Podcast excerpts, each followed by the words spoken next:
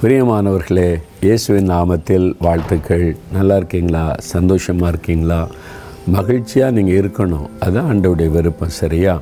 ஒவ்வொரு நாளும் இந்த உலகத்தில் பல சவால்களை சந்திக்க தான் வேணும். வயசுக்கு ஏற்றபடி சவால்கள் வரும். இப்போ நாங்கள் ஊழியம் செய்கிறோம், எங்களுக்கு எத்தனையோ சவால்கள் வருகிறாரு.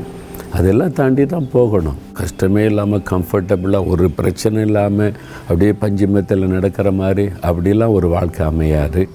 யாருக்கும் ஆண்டவர் அப்படி வைக்கலை. இதெல்லாம் கடந்து போகணும் அப்படின்னு வச்சிருக்கிறார். ஆனால் ஒரு வாக்கு கொடுக்குறார். என்ன சொல்கிறார் தெரியுமா?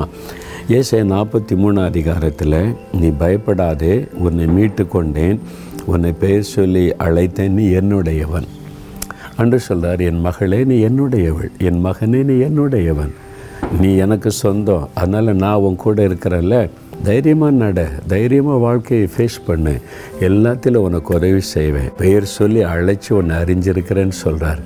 நான் இயேசுக்கு சொந்தம்னு சொல்கிறதுல எவ்வளோ பெரிய மகிழ்ச்சி தெரியுமா? இயேசுக்கு சொந்தம்னு சொல்கிறதுல சிலர் சொல்லுவாங்க, நான் யார் தெரியுமா அப்படின்வாங்க. அல்லது ரொம்ப பெருமையாக இந்த எம்எல்ஏக்கு சொந்தக்காரம்பாங்க. சொந்த குடும்பத்தார் கூட இருக்க மாட்டாங்க, இந்த எம்எல்ஏக்கு சொந்தக்காரன்றது ரொம்ப பெருமையாக பேசுவாங்க.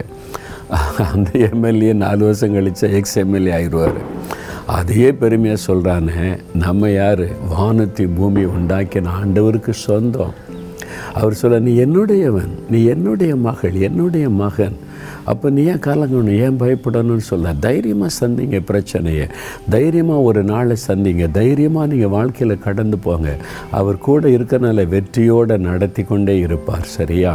ஆனால் ஆண்டவர், பிரச்சனை வரட்டும், போராட்டம் வரட்டும், ஒன்றும் எனக்கு பயம் கிடையாது. நீங்கள் எனக்கு சொந்தம், நான் உங்களுக்கு சொந்தம், நீங்கள் என்னை நடத்துகிறீங்க, நான் தைரியமாக எதையும் சந்திப்பேன். நீ மகிழ்ச்சியாக சொல்லுங்கள், சந்தோஷமாக சொல்கிறீங்களா? இன்றைக்கி தகப்பனே, நீங்கள் எனக்கு சொந்தம், நான் உங்களுக்கு சொந்தம், நான் உங்களுக்கு சொந்தமாக இருக்கிறனால நீங்கள் என்னை அழகாக நடத்துகிறீங்க, இன்னும் நடத்துவீங்க.